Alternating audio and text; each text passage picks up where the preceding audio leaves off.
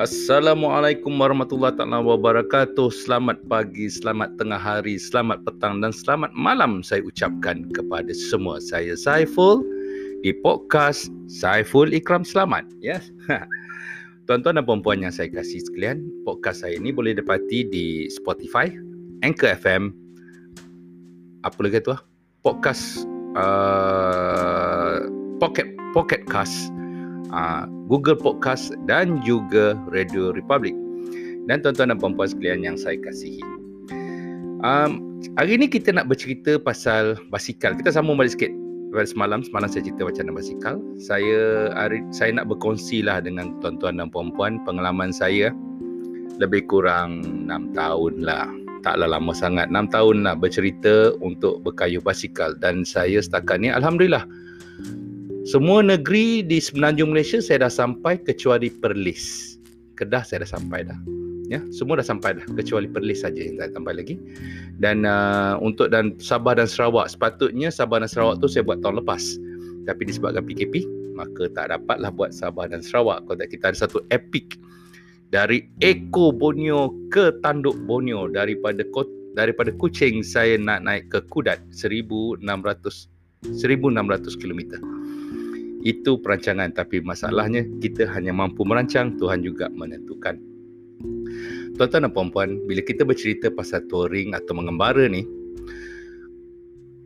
ada orang bertanya dengan saya basikal apa nak pakai? Ya basikal apa nak pakai bila nak buat touring ni? Ini pendapat saya. Apa saja basikal pun boleh digunakan untuk touring. Apa saja.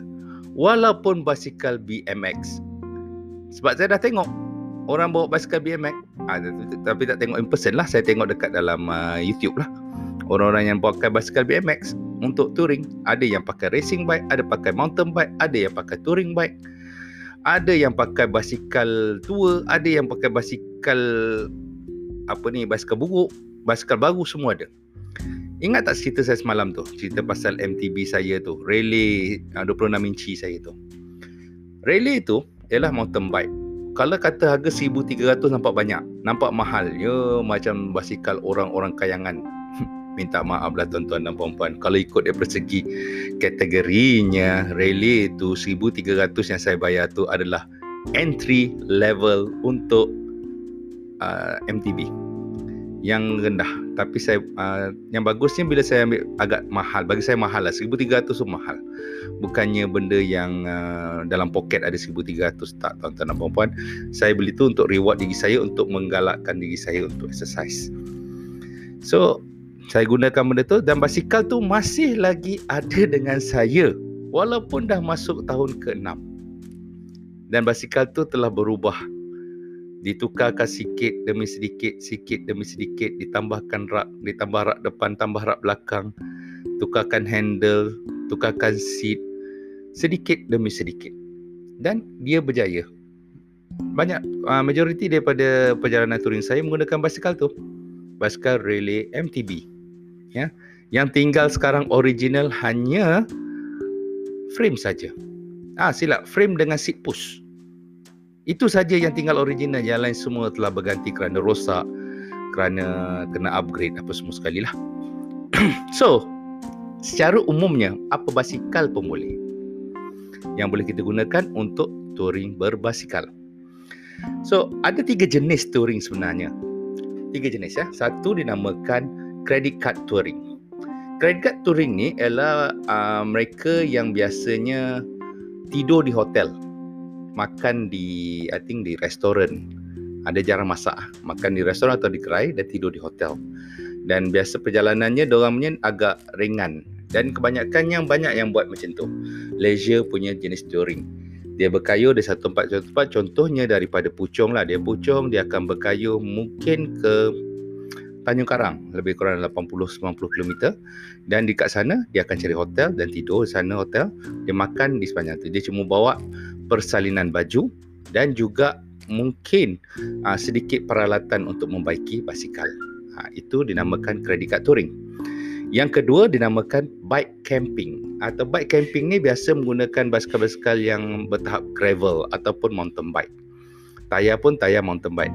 Mana dia gunakan basikal tu untuk uh, masuk kawasan off-road.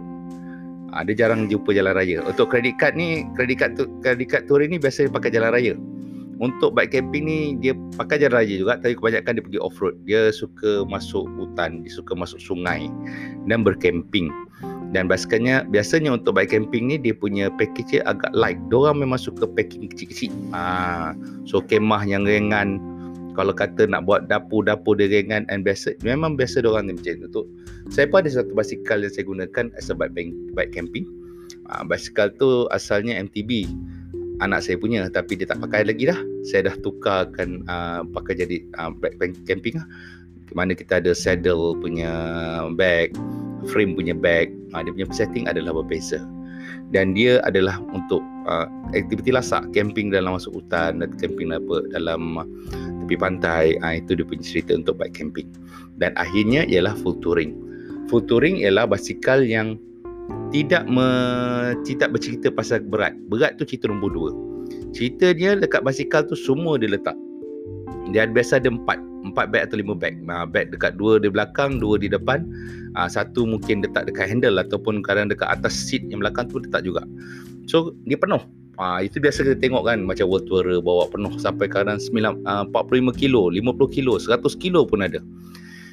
Apa yang ada dalam uh, bag full touring ni? Uh, basikal full touring ni? Bukan masalahnya apa yang ada, apa yang tak ada. Yang tak ada cuma toilet dengan sinki aja. Dia ada kemah dia biasa kadang-kadang dia buat kemah uh, biasanya untuk polturin dia biasa berkemah lah. Uh, kalau macam uh, makanan pun dia ada bawa juga. Termasuklah dengan dapur termasuklah dengan alatan untuk membaiki spare part apa semua. Dan untuk full touring biasa uh, kebanyakannya akan berjarak nak kata berjarak jauh bila touring ni kita bukan cerita pasal jarak kita cerita pasal masa ya untuk touring ni biasanya masa kita cerita pasal 3 hari 2 malam ataupun 5 hari 6 uh, 5 hari 4 malam. Uh, dia begitu. Dia bukannya cerita panjang-panjang jarak. Okey, jarak ni 100 km, 200 km, 300 km tidak. Kerana apa? Pada ceritanya cerita pada perjalanan. Boleh orang buat touring macam saya pernah buat sendiri ya. Jarak dia tak jauh sangat 35 km tapi satu hari dah sampai. Kenapa? Sebab saya ambil masa saya relax, saya kayuh, jumpa tempat bagus, saya ambil gambar dulu apa semua sekali, duduk tepi pantai dulu sebelum kita sambung kayuhan. 35 km dalam masa satu hari. Start pukul 8 pagi, 9 pagi, habis pukul 6 petang, 35 km. Ada juga yang jenis yang boleh pergi laju sampai 120, 130, 150 km satu hari. Pun ada juga jadi macam tu. Kebanyakannya banyak pada kes-kes uh, kredit card lah sebab dia tak bawa banyak barang dan bagi saya lah pendapat saya jarak yang sesuai untuk kita berkayuh untuk touring ni lebih kurang 80 ke 100 km sehari itu jarak yang cukup bagus lah kita mulakan pagi sampai tengah hari dalam mungkin uh, 50 ataupun 60 km uh, kalau bahasa biasa 60 km cukup lah. Dan bila lepas tengah hari tu petang tu kita buat lagi baki dia sama ada 30 ataupun 40 km uh, so saya biasanya start pukul 8 pukul 9 dan saya akan berhenti pukul 6 office hour lah. Ha, itu cara saya. Sebab apa? Bagi saya bila kayu uh, touring ni bahayanya dekat jalan raya tu banyak. So kita biar siang-siang malam-malam tak payah. Okay dan untuk yang ketiga yang bahagian tu ialah apa preparation atau persiapan yang kita kena lakukan dalam touring ni uh, untuk berkayuh touring ni sama ada solo atau berkumpulan bergantung. Kalau berkumpulan dia punya preparation dia lain sikit. Uh, mungkin dari segi barangan kita tak bawa semua. Macam makanan kita tak boleh bawa semua. Boleh kongsi-kongsikan dengan uh, orang-orang yang bersama dengan kita. Tapi kebanyakan macam saya, saya kebanyakan buat solo. Bila saya buat solo, so ada tiga uh, preparation atau persiapan yang paling penting. Persiapan yang pertama adalah mental, pemikiran kita. Kita kena kuat, kena tahu kita nak kayuh. Ah, itu cerita dia. Kalau mental tak kuat, boleh koyak tengah jalan tu. Itu itu memang banyak kali berlaku. Boleh boleh frust, boleh apa semua cakap. Jadi kita kena mental kita kena kuat, kita kena prepare mental kita. Kita nak kayu, kita ada jarak kita, kita ada masa kita. Macam mana nak pergi, macam mana nak pergi. Itu satu. Dan kita kena sedar bahawa kayuhan solo ni adalah kayuhan yang sunyi. Kadang-kadang kita dengar cuma dengar apa bunyi tayar aja. Ataupun bunyi kalau katakan banyakkan untuk uh, touring ni dia ada apa? kolej besi tu kan? Kolej besi tu letak dekat belakang. So dengarlah bunyi kolej besi tu keting ting ting ting macam hiburan lah tengah jalan. Dan juga itu mental yang penting. Kita kena prepare. Kita ni nak kayuh mungkin seorang. Jadi kena prepare.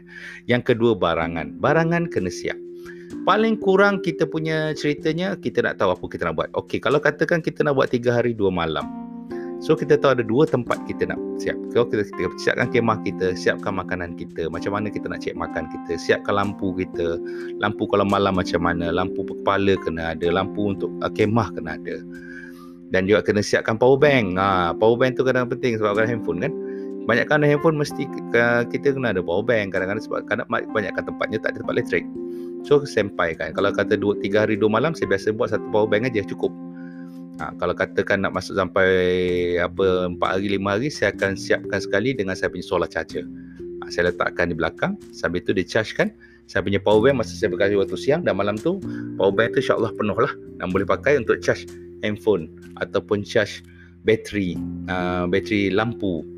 Ha, itu dia punya cara dia. Dan uh, untuk peralatan macam mas, untuk memasak, lepas tu untuk makanan, especially tengah malam. Tengah malam kan lapar kan? Ha, siaplah dia punya apa ni sardin ke maggi ke. Untuk air air kena bawa air kena bawa extra okey dan juga akhir sekali eh kemahiran. Ha kemahiran ni kita kena buat on the go lah training. Satu kemahiran macam mana nak melintas jalan. Kemahiran macam mana nak baca cuaca kemahiran macam mana nak betulkan basikal Lepas tu kemahiran berkomunikasi, bercakap dengan orang. Semua tu adalah kemahiran-kemahiran yang boleh dibina atau dilatih dalam tempoh kita berkayuh tu sendiri. Pelan-pelan. Jangan risau. Mula-mula saya mula-mula buat kemah dulu pun kemah simple aja 3 jam. Dekat 1 jam setengah kat 2 jam. Baru siap. Ha, itu pun dah penat gila babi dah. Baru, baru siap kemah saya baru tidur ada yang setengah tu sekarang ni Alhamdulillah insyaAllah lah kalau saya ke macam saya dah tak pakai kemah dah saya banyak pakai hammock setting hammock saya tu saya boleh siapkan dalam masa 15 minit. Pasang hammock pasang flyer dia lepas tu siapkan dia punya tempat uh, uh, mosquito net dia lepas tu nak siapkan lantai kat bawah termasuk nak letak basikal kat mana kan. Saya basikal tu biasa bawa fly saya lah. Takut basah kan. Okay. dia, boleh lakukan 15 minit dah boleh buat dah. Sekarang lah. Dulu jangan cerita lah. Okay dan juga daripada segi kemahiran berkemah lepas tu kemahiran berbasikal tu sendiri dan kemahiran basic kemahiran untuk memperbaiki basikal. Paling penting kalau tayar tu bocor macam mana nak tak, nak ganti tiub tu atau macam nak tampal tiub tu satu penting. Yang kedua kalau katakan you punya rantai terjatuh ke apa ke macam nak betulkan. Lepas tu macam nak set at least simple setting untuk brake dengan gear. Kadang-kadang uh, terjatuh jadi brake tu ter apa tersagat. Jadi macam mana kita nak settingkan ni balik? Uh, semua alat-alat tu kena ada dan banyakkan alat tu memang ada dijual. Okey. So kat sini saya ingin uh, buat kesimpulan. Memang ada tiga eh. Yang penting. Basikal satu jenis basikal yang boleh pakai. Apa jenis basikal pun boleh. Nak pergi mahal macam seli ke macam apa ni apa benda tracks ke apa tak ada masalah. Nak pergi murah macam relay ke macam Twitter ke macam apa benda pun nama pun pun boleh juga. Kedua, kita ada jenis touring iaitu credit card, bike camping atau full, full touring. Untuk orang yang baru mula nak start dengan touring, saya cadangkan buat credit card touring dulu. Maksudnya tidur di hotel. Ya, tidur di hotel. Uh, makan kedai dulu just untuk berkayuh dulu nanti lama-lama you upgrade uh, pergi full touring dan akhirnya preparation sendiri lah kena ingat mental pemikiran kita sendiri. Kita kena keluar ke touring ni kena tahu kena kuat. Lepas tu yang kedua kita punya barangan yang kena siapkan. Yang ketiga iaitu kemahiran kita. Oleh itu saya harap dengan uh, perkongsian saya ini kalau saya siapa mula nak touring tu boleh mulakan. Dan kalau apa-apa boleh tanya saya balik boleh uh, WhatsApp saya ataupun telefon saya pada 0163061438 atau email saya saiful.ikram@gmail.com. Sekian saja dari itu. Sekian. Terima kasih.